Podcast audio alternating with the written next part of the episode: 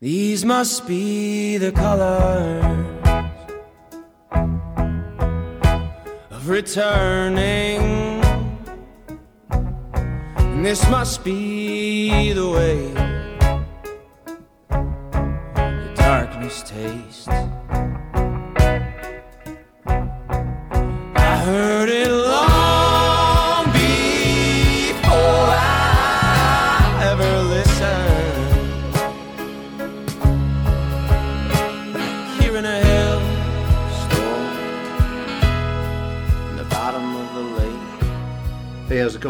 Welcome to Tell You What the podcast, where we talk with songwriters and musicians about the craft of songwriting, music making, all the good stuff.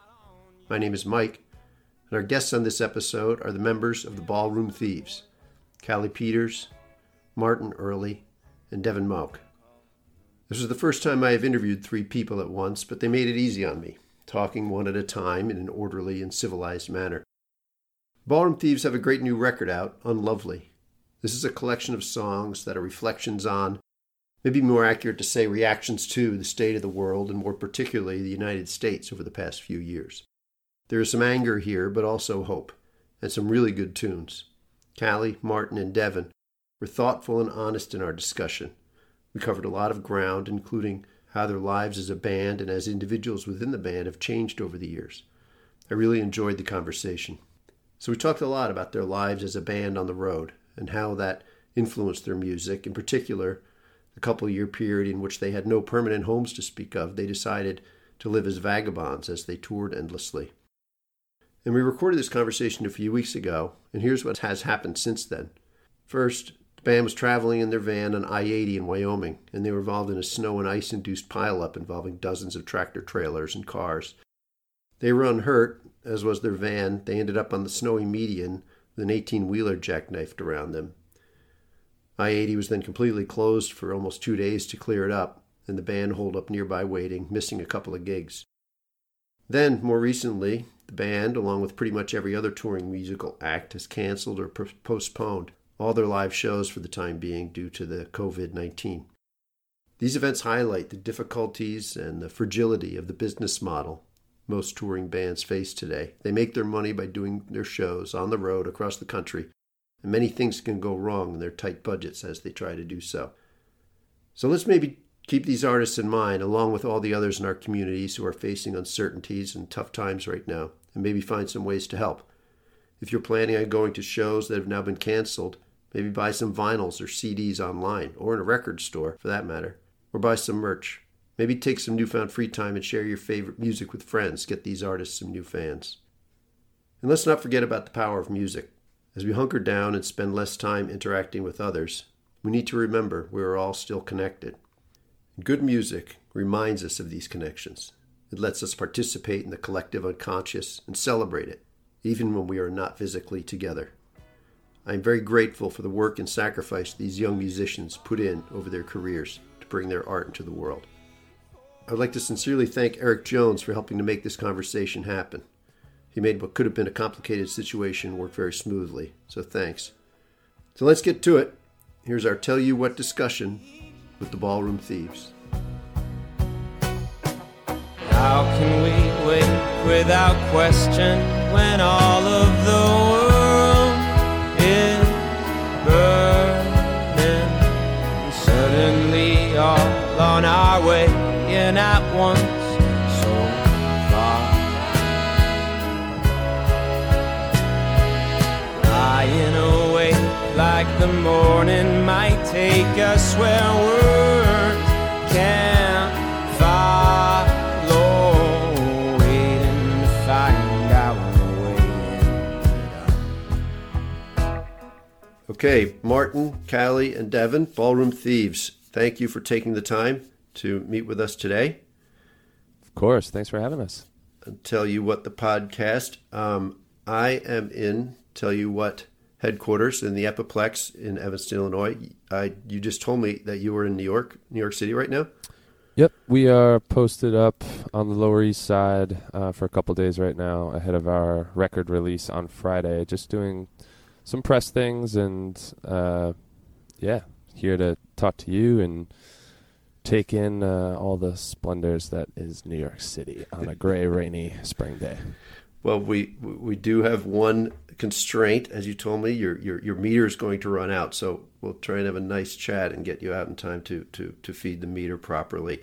But when this episode is aired, which will be in the future for us, your new record Unlovely will be out in the world. But as we're talking now, as you just mentioned, which is in the past actually, tomorrow is the day the record will be released, right? That's right. Yeah, uh, February fourteenth. Yeah, pretty exciting and busy time for you all, I'm sure. Um, I've had a chance to listen to the record. I think it's great. I think it's adventurous and compelling all at the same time. You all must be pretty pretty happy with it, pretty proud of what you've done. Yeah, we're we're proud and just really excited to get the work out there. Uh, as we we completed the record about a year ago, um, so we've just been preparing for this moment for a long time, and uh, I think it's a little surreal that it's actually here. So these things seem to take longer than they used to, getting a record out into the world.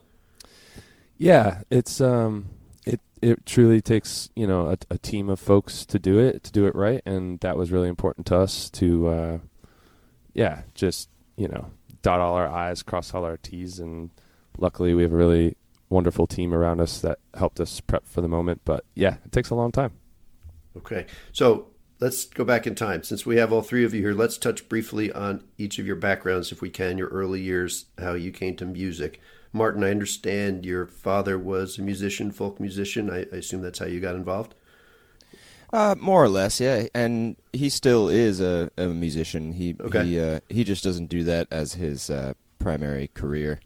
He would if he if he could. I think uh, he he grew up in a household where being a musician was not considered a a reasonable way to make a living. Um, and so, you know, he kind of always kept that as a hobby, um, which is which is you know sad. But now he gets to live vicariously through us, and he's incredibly supportive as a result. So that's right. that's kind of the silver lining there, I guess. So you picked up the guitar then at an early age. Uh, I started out playing drums when I was okay. in elementary school, and uh, and then started playing guitar when I was in high school. Um, and you know, my dad kind of taught me a couple chords, and then I, I, did the rest from there. And when did you first start writing your own music? Uh, in high school as well. Probably you know soon after uh, starting to play guitar, I started writing terrible, terrible songs, uh, and singing very, very terribly as well. And so much so that my my high school girlfriend's younger sister once told me that uh, that I that I would never ever be a singer because I'm just not a good singer. Uh, that was after we we had broken up. Uh, so well, maybe maybe she's listening. Yeah, I hope so. You know, I, I, really hope so. All right, Devin, what was your first experiences with uh, picking up an instrument? Uh, my mom started my brother and I and herself on guitar lessons when I was about, I think maybe seven, seven or eight, and my brother was five. Um, and the wow. three of us took guitar lessons together. And wait, your mother and your and yeah. the two of you did? Yep. Yeah, yeah. That's she, great. My parents are both. They're both uh, musically inclined, but really hadn't st- ever stuck with an instrument or anything. They're more into theater and singing. Uh, but she wanted to try the guitar and brought her sons along on that journey, and it definitely inspired, um, you know, music to become a pretty constant part of both of our lives from there on out. Uh, so I did guitar for a little while. I've kind of jumped around, um, trying out different instruments my my whole life, and, and really drums was the f- the first time I really did a, a kind of deeper dive with drums and percussion was was with this band. So interesting. Yeah, started young and just kept trying different things, and was always sort of inspired to, yeah, explore different instruments and take lessons and yeah. So you and Martin kind of traded places. He started on the drums. you started on the guitar. Yeah, yeah, I guess so. A, a little bit. Uh, he's he's still a pretty great uh, drummer. Uh, yeah. I am no longer. I would not call myself uh, even a good guitarist. I, will play by myself uh, only if I know it's there's absolutely no one around listening, pretty much. But it's still fun to pick it up and hack away. Right. How about you, Callie? How did you get started with music? Uh, I started playing cello when I was 10. Okay. Um, there was a demonstration at school. We could start a string instrument when we were in third or fourth grade. And uh, I just fell in love with the cello. I had to have one. Why do you think that was? I don't know. I it called to me. Mhm. It's so beautiful, and it was the lowest, biggest instrument displayed, uh, demonstrated. I just, I really loved it. It looked like a challenge to carry around. it seemed like a good instrument to play if you wanted to be um, made fun of on the bus, and uh, apparently I wanted that. Several positive endorsements Yeah, there. very so, positive. Did I read that you, um, when the band, when you first came into the band, you were not writing music for the band at first, and that changed? That's right. So, what do you think? Yeah, what, what do you think? What do you think changed that brought you to to writing music? Um, I was always composing. I was just not writing lyrics. I just Okay. I just didn't have much of an interest, and I I didn't think I would be very good at it. Um, but I never really tried, and I wanted to I wanted to sing more, and uh, the best way to sing, I think, is to write words for yourself. I think you can really you can really uh, learn how your voice works with your own with your own lyrics behind it. So Yeah. I, I wanted to try that out. So, had you not been a writer? No, you weren't writing poetry or journaling or anything before this. No, I mean I would I would journal a bit. I would frantically write down events or dreams or or theories. I always have a lot of theories going. I just never never put them together in any sort of artful way until I tried writing songs. And how do you think that your writing has changed even in this brief period since you started? Have you noticed a, a steep learning curve or some kind of steep change in, in, in how you go about it? Um, I don't know. I mean, I think I'm still finding out just how I write. Um, I I think I've had the greatest teacher around.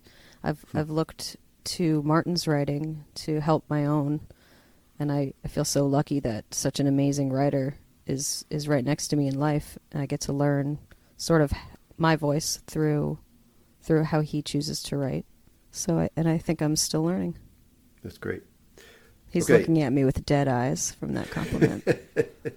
so, I'll leave that there. Uh, so earlier in your band life, there was a time, as I understand it, when the three of you were basically vagabonds, right? You you, you lived out of your vehicles on the road. Do I have that right? that's exactly right. What was that like? How did that happen? Um, well, we we just kept saying yes to every single show and every single tour that came along, and it became ridiculous to send our rent money home. So we put all our things in our parents' basements and storage units, and started just living out of our van for the many days on tour. We had, I think there was one year where we were off the road for 13 days total. Nine, 13, I don't know. We lost our final count. That was a couple years ago. That was um, that was truly a bad time. Okay, so now you all live in Maine, right? Yep. Any any of you can answer this if you have a take on it. How do you think either or both of these experiences has shaped your music? We talk about sense of place in, in music and in creativity. So you've had a period of time of having no home, right?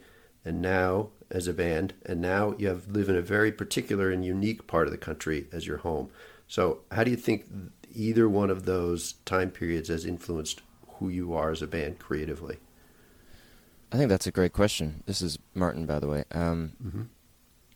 I think it's interesting when you when you start out becoming a musician because usually your first record or your first couple records are, are, are really well, you know, kind of planned out. You've spent years working on these songs, and finally you get to record them and release them, and, and then if it works decently well, then the next two years you're on the road as much as you can be on the road, and you don't really have the same uh, time and the same uh, atmosphere to to get creative from a writing perspective. So the road often can be a pretty sterile place when it comes to songwriting, uh, or at least it was for me. Um, Right.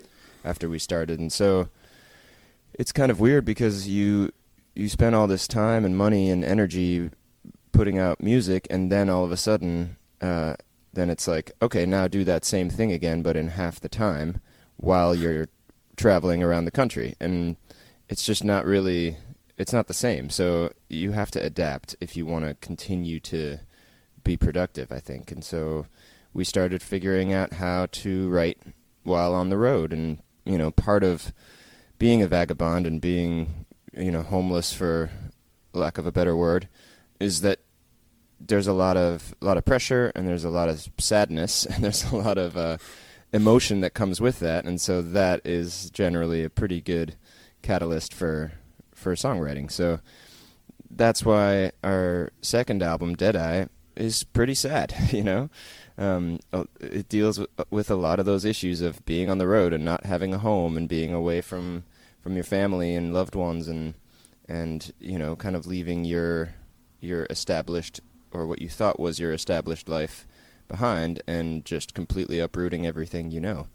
So yeah, now that we're back in in a place where we we all have steady home lives and we all have a place where we can lay our heads now things are looking up again a little bit and it's it's more possible to write about other things other than being depressed all the time. So um, so now you know now we turn our attention to the things that are important in our lives now. So that's why some of these songs deal with politics or deal with you know general goings on in in the country around us and and less about how depressed we are on the road.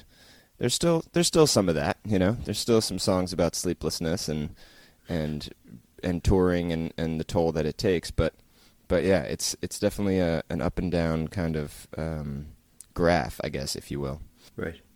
This is, a, this is something I hear from a lot of musicians these days that the, the business model as it exists now for, for bands, particularly younger bands, is to be on the road, and that's how they make their money. And that they run into this this issue of now I have to create while I'm living this life on the road, and I, I think a lot of bands weren't ready for that, so they all have to figure out how to deal with it. Yeah, I, I agree with that because you know that's that's not how you get started.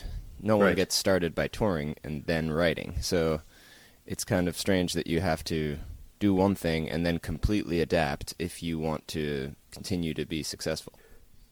Okay, let's talk about uh, collaboration in both the song writing and the song creating recording process for you all. I'm guessing there's not one formulaic way the songs tend to come together, but what how generally would you describe the collaborative process between you now, um, and how has that maybe changed over time? Generally, we uh, Callie and I write the songs, and so we live together. We're we're engaged. We uh, are rarely not in the same room, so Okay. um, so we write together, and that's generally how the songs get uh, get made. So, literally from the beginning, the the writing is together. In in in this uh, for this album, mostly, yeah. So th- so this album kind of marks a change because uh, previously we would write separately. So I would write write a bunch of songs, and then I would work with Callie to kind of shape them, and Callie would write a bunch of songs, and then work with me to shape them, and we'd kind of help each other out in that way. And now, since we live together, and since you know we've kind of combined our lives, it, it's becoming easier for us to to work on things as a as a writing team right from the get go, uh, which has Mhm. been a really fun experiment so far. Yeah, I mean, there's a certain amount of trust involved in a writing collaboration, right? So as your personal relationship has changed, you've seen that level maybe of trust changed as well. Yeah, totally. And and I think you know part of the thing that makes us uh, a compatible writing team is that we have different strengths and uh, different weaknesses. So you know, I I tend to focus on writing lyrics, and Callie's really good at coming up with melodies and you know putting putting those lyrics into the song and fitting them in in the right way and coming up with creative ways of of making that kind of thing happen. So she's kind of the she's kind of the Elton John and I'm kind of the Bernie Taupin. but she's much more attractive than Elton. So nothing against Elton. He's an attractive man, but He is an attractive man. yeah. Well, it seems to be working out pretty well. Let's talk about the uh, in the arranging and recording process in terms of collaboration. A lot of your songs have unique, very creative arrangements. How do those generally come together? Are you coming to the studio with ideas in that regard, or are those kind of happening when the three of you are together, actually in the recording studio? We most of the time we come to the studio with ideas and and those ideas are in varied uh, stages of being fleshed out you know? So sometimes they we have demos where we've already kind of planned everything out and everything is is on tape somewhere uh, and other times it's just an idea in someone's head and then we try to make that happen in the studio. And our producer uh, Jerry Streeter he ha- has played a big role in that as well because you know he he looks at the songs from a different perspective and then tends to come up with with ideas on the fly uh, about you know what what kind of guitar sound we need here or what kind of cello thing should go in this section or you know we need some sort of string part here or something like that. So um, once we get into the studio it is it is a little more collaborative and, and free creatively than it is during the actual writing process just because when we're just writing it's it's usually just Callie and me so um, Right. there's not a lot of other input uh, in in that initial phase Okay, let's talk about the album, Unlovely. Um, it's pretty clear this is a collection of songs that are a response to what you see happening in the world um, now over the last few years, let's say. This may seem like a dumb question. Uh, let me see if I can frame it properly.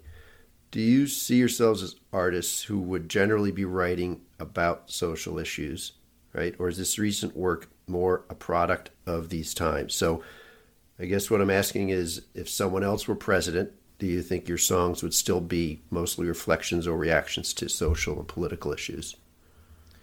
I think that answer might be different for for the three of us so Okay. Um, I, if I were to answer for myself, I think I don't think I would be writing as much about political issues if it, if someone else were president, depending on how good or bad that person uh, is, I guess. But uh, in an ideal world, we would never have to write about anything political because in an ideal world, I think politics should just be kind of boring, and you know, it's kind of a machine that does the work for you as the as the citizen um, without without you having to worry too much. But that's obviously not the reality that we live in. So here we are. Yep. Um, but I think, but I think Callie might have a different answer to that. So I'm going to pass the mic to her.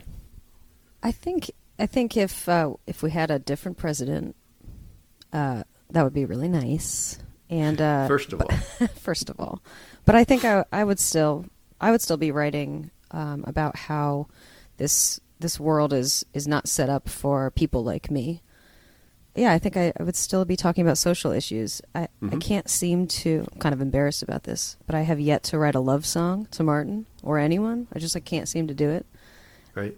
all my songs end up being about how the world affects people uh, that don't belong in it, or or the world we've made.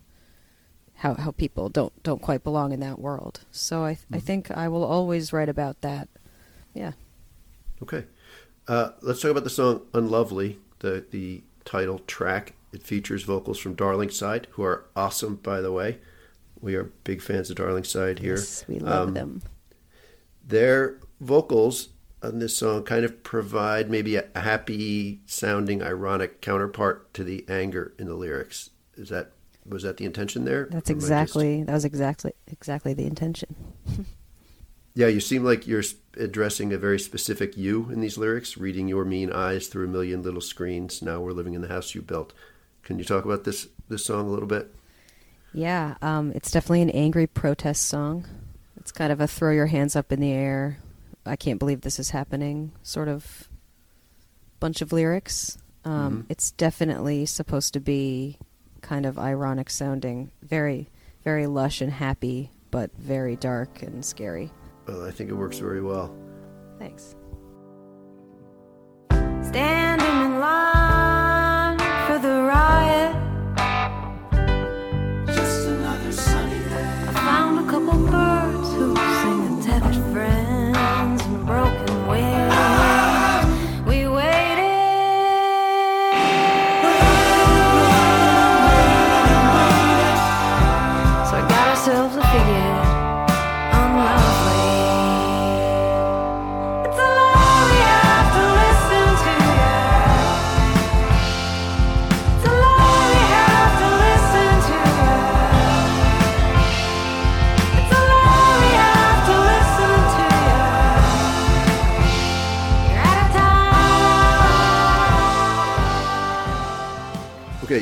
You all released a great series of cover songs a little while back. Um, I'm a particular fan of the of the Joe Pug Hymn 101 version that you did. I think it's great.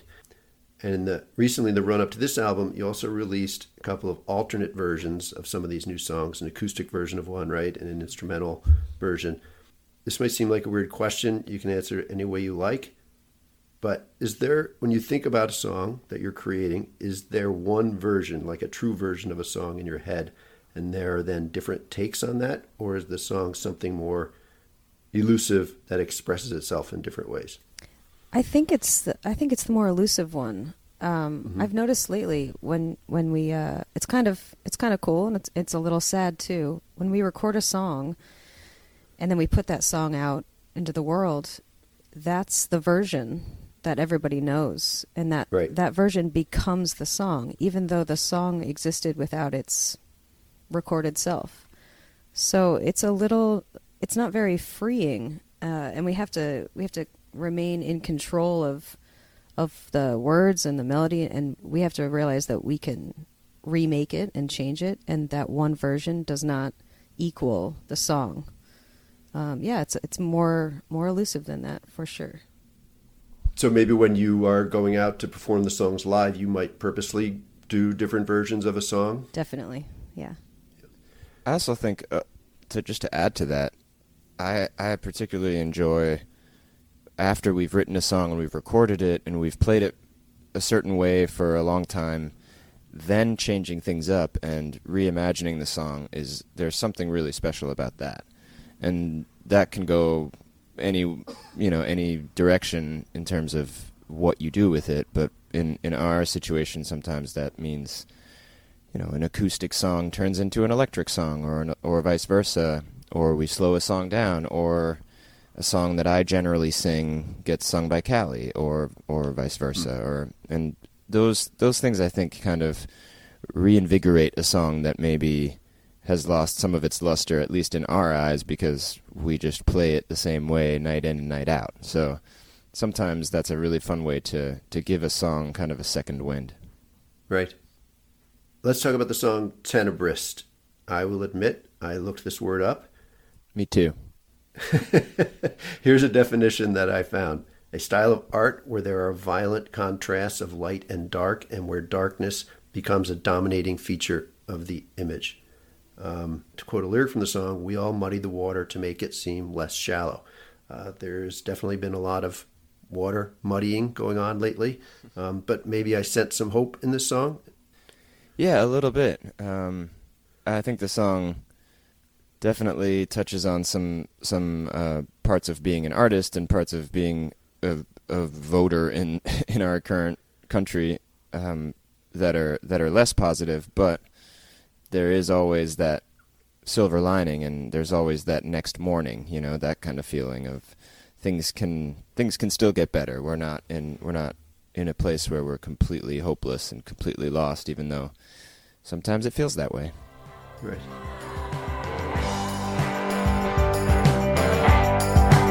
I am your charlatan.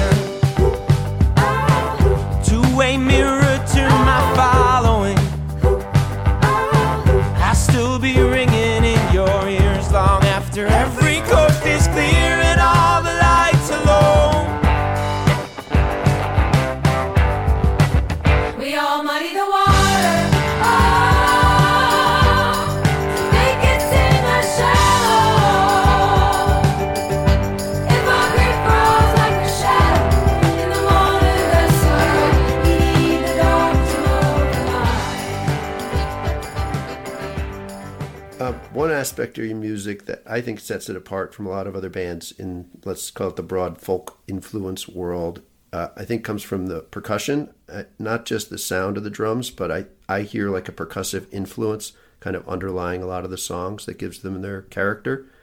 Devin, maybe you can talk about the creative influence of percussion and beats in, in terms of the process of putting these songs together. Yeah, I think that is also uh, like so many things with our band, something that has evolved over time uh, in how the process is kind of ap- approached.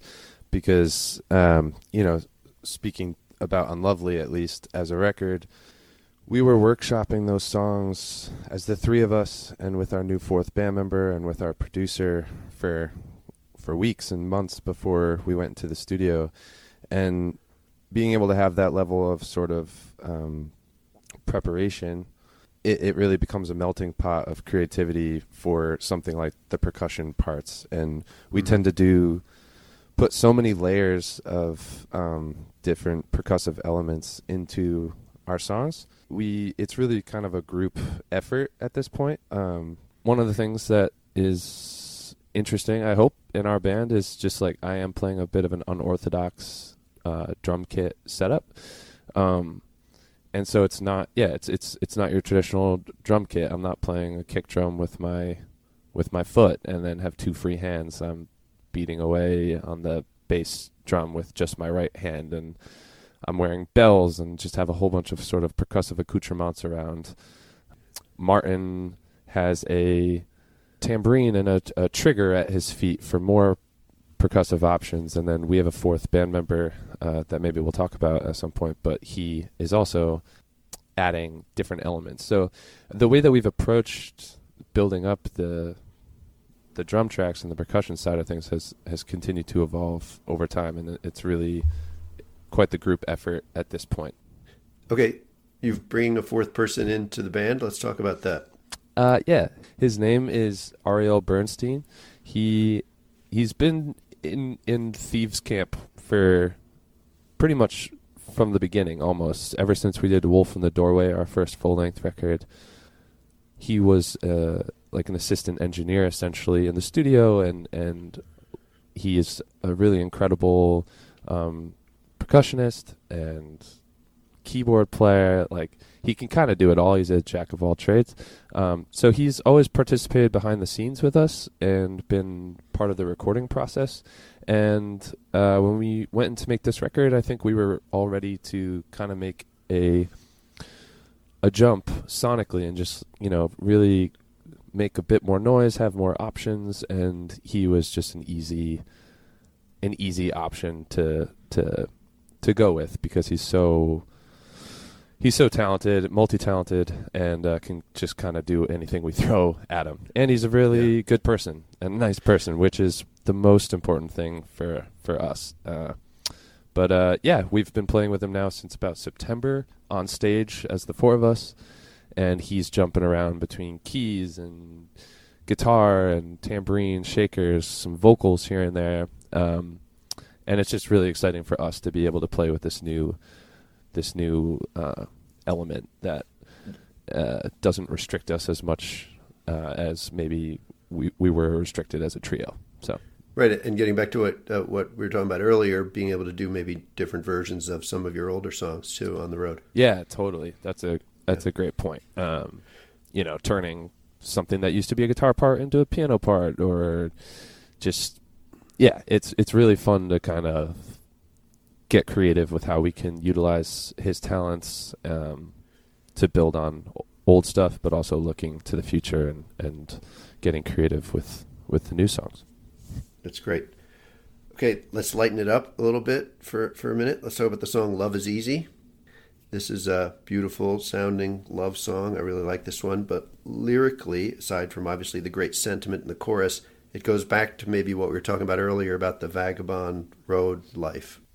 Yeah, totally. It it kind of deals with the idea that the touring lifestyle is pretty difficult and maybe isn't isn't as much what I thought it would be for me, you know? I thought I would be incredibly at home on the road and would never need to, you know, stop and and have a home and settle down and but now that I'm getting into my wise old age, I uh I'm kind of you know it's not that I it's not that I actively dislike touring, but it is really difficult, and and so this song, while obviously being a love song, it also deals with things like how do we how do we keep this moving forward as a career, and you know what if there's writer's block at some point, and what if the songs don't come anymore, and then there's no there's no engine behind it all, you know, and so those are those are some of the more sinister, I guess, sides of, of that song, even though it is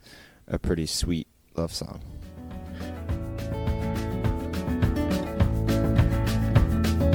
Bide my time writing rhymes and wrongs. What if the right rhymes don't come by anymore? And flooding come the years with all the youth of spring and tears, and still your doubt that noisy engine labors on and on and on. Darling, loving you is such an easy thing to do. It's such an easy thing to do. So let me do it. Darling, loving you is such an easy thing to do. It's such an easy thing to do. So let me do it. I'm going to take this as a cautionary tale because my, my wife and I, mostly me, kind of sometimes fantasize about leading a vagabond life and just moving from place to place. And she tries to tell me that I would not like it being rootless. So I'm, I'm going to I'm to have to take what you're saying to heart and uh, maybe change my plans. I would, you know, give it a shot, but have a backup plan. I won't I won't give up the apartment. So I don't intend to dig too much into your personal lives here, but I, I do sometimes talk about the position of the writer and the artist as they write about the people in their lives and how they try and navigate that with those people. In your case, the people in your lives that you are sometimes writing about are right there working on the song or in the band with you. Um, is that something you think about as you write a song like this? Definitely, yeah. Um, I mean, it's in one way, it's really fun to write a love song for my partner who is on stage with me, and you know, I get to sing it not just to a crowd of people, but to her every night, and that's something special. You know, not a lot of people get to do that really. Um, but then also, you know, it gets weird every now and then because if I write a song about a an ex girlfriend and how you know a relationship used to go or something, then there might be some personal issues there in terms of oh, why are you still writing about this person, Right. and you know that kind of thing. So I think it all comes down to trust and and and just kind of having a having a good base for your relationship first, and then really after that everything is is manageable Right. but I mean, you know, we we're a pretty good good team, and uh, yeah, usually there's not really a, a topic when it comes to songwriting that either one of us would feel is totally off limits. You know, Right. I enjoy that my response to these could could be like, "Why are you still writing about her?" instead of "Why are you texting her?" So that's just just as like a slight alteration, you know. Yes. I think there's I think there's a big difference there. Yeah, yeah. Uh, let's talk about the song for Hitchens. I assume this is a reference to the late Christopher Hitchens, um, it is. known, yeah, known for among other things for taking aim at those who would abuse power. Right. So that kind of fits the theme of the album a little bit. Can you talk about this song? yeah, uh, we are big big Christopher Hitchens fans. Um, he's sorely missed, especially in in times like these. Um, Right. His commentary, I think, especially right now, would would be incredibly useful and important. Um, but this song is also about about the idea of bringing a child into the world and what kind of world we might be leaving for our child. and so that part is slightly different because, you know, it relates still to, to Hitchens because generally we would like to bring up our children in, in a world that that he would have liked, you know. Um, Right. but yeah, that that song is is about the idea of th- this this false idea that there is a right country and a wrong country, and and that you know we in the U.S. are in the superior place, and that other countries are shithole countries, and and so it kind of grapples with the idea that where you are from and where you were born is just completely arbitrary and and in another universe you might be born in a completely different place to a completely different family and and your luck could have turned completely upside down. And so I think just keeping that in mind is is important. And lastly you know the song was inspired by uh, a song by our good friends uh, River Whyless and they okay. they wrote a song called "Born in the Right Country," and so that's kind of that was one of the catalysts for for this song as well. I was born in the right country where we choke on the smoke of wine.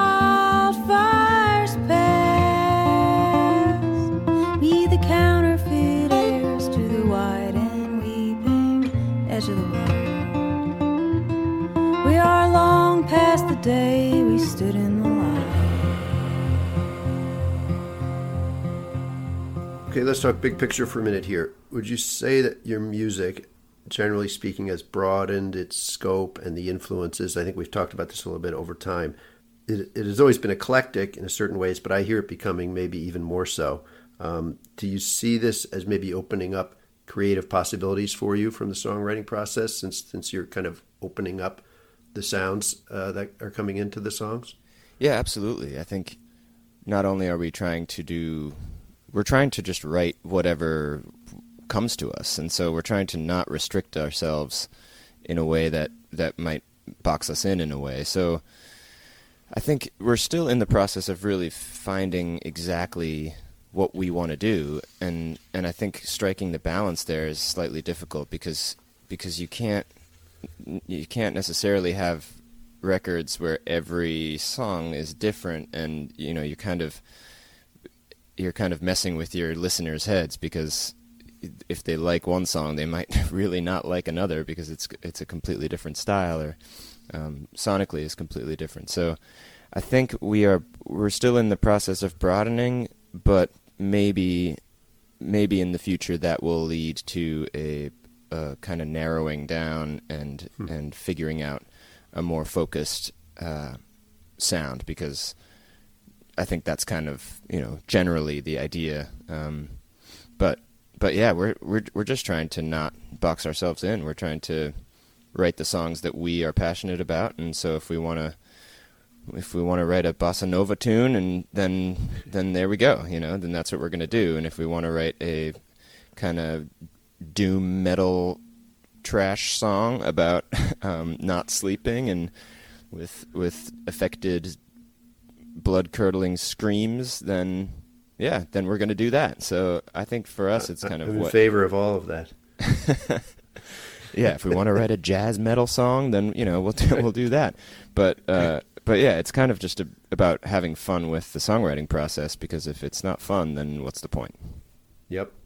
Okay, I'm going to let you go feed your meter in a, in a couple of minutes. Let's let's do one more question. We, we've touched on this a couple of times along the way, but but let me hear your official thoughts. You- You're kind of known for your energetic and engaging live shows.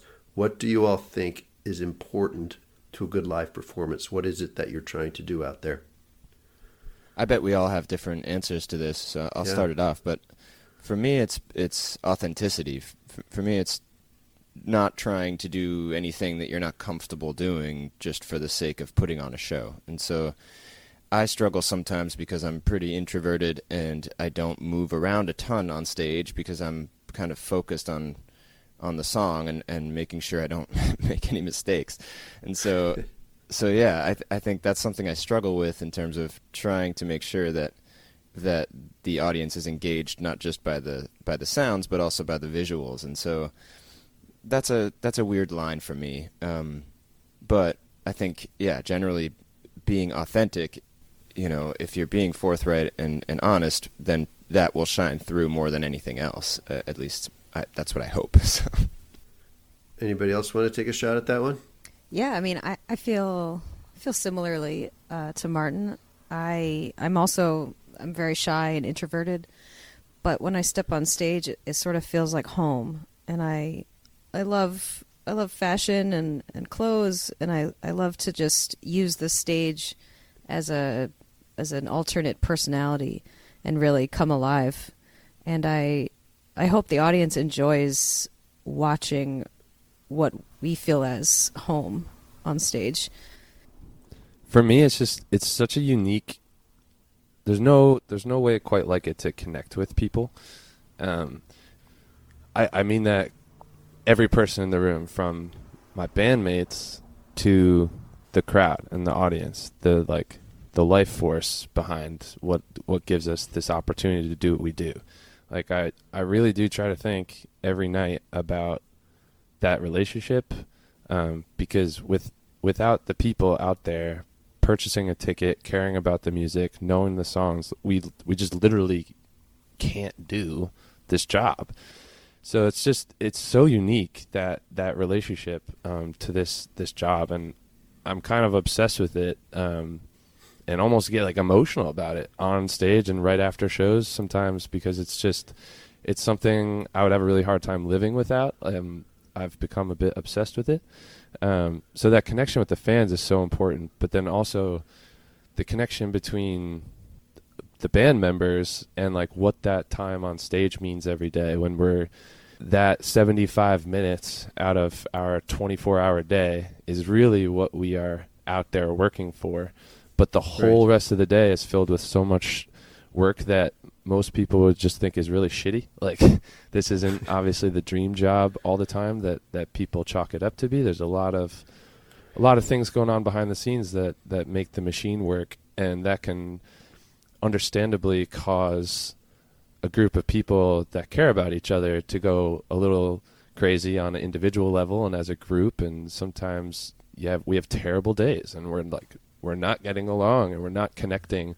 But for this group like the live performance has always been a time of bonding and like would be the glue that kind of keeps us together even on the worst days. So i think the sort of the collision of those relationships going on between what we're experiencing together as the four of us on stage and then what it represents to have all the people there at the show as the life force behind our career it's like it's so unique and that's what kind of makes it special for me i think and i try to focus on that That's great. I think that's a great place to leave it too.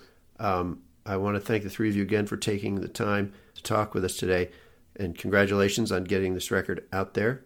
And I really look forward to uh, catching a show and and seeing everything you've just talked about in person myself. Thanks a lot, Mike. Yeah, thanks for your thoughtful questions. I really, we, we all, I'm sure, I speak for everyone. We we really appreciate it. It's not not Okay. not every day that we get you know people who do the deep dive and aren't just asking how we met. So that's that's nice. Well, I really I really enjoyed doing it. and I enjoy talking to you all. So um, have fun out there. All right, thanks. We'll see you in Chicago. All right. Yeah. Thanks.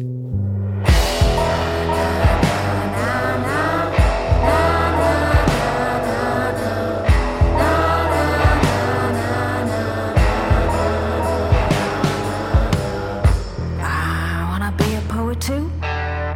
Fit as many flowers in my mouth as they do.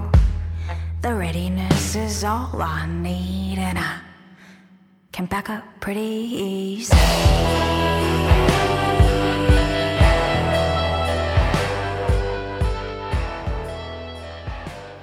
Hey, thanks for listening to this episode of Tell You What the podcast. Thanks to Martin, Callie, and Devin for being such thoughtful participants. Go buy their new record, Unlovely. It is really great. Stay tuned for more upcoming discussions. I'm going to pick up the pace on releasing new episodes for the time being. I have a couple in the works right now. So maybe folks have more downtime and have time to discover some new artists. Please spread the word. If you like what you are hearing, get this great new music out in front of more music lovers. We'll meet back here soon. In the meantime, remember, music is the best.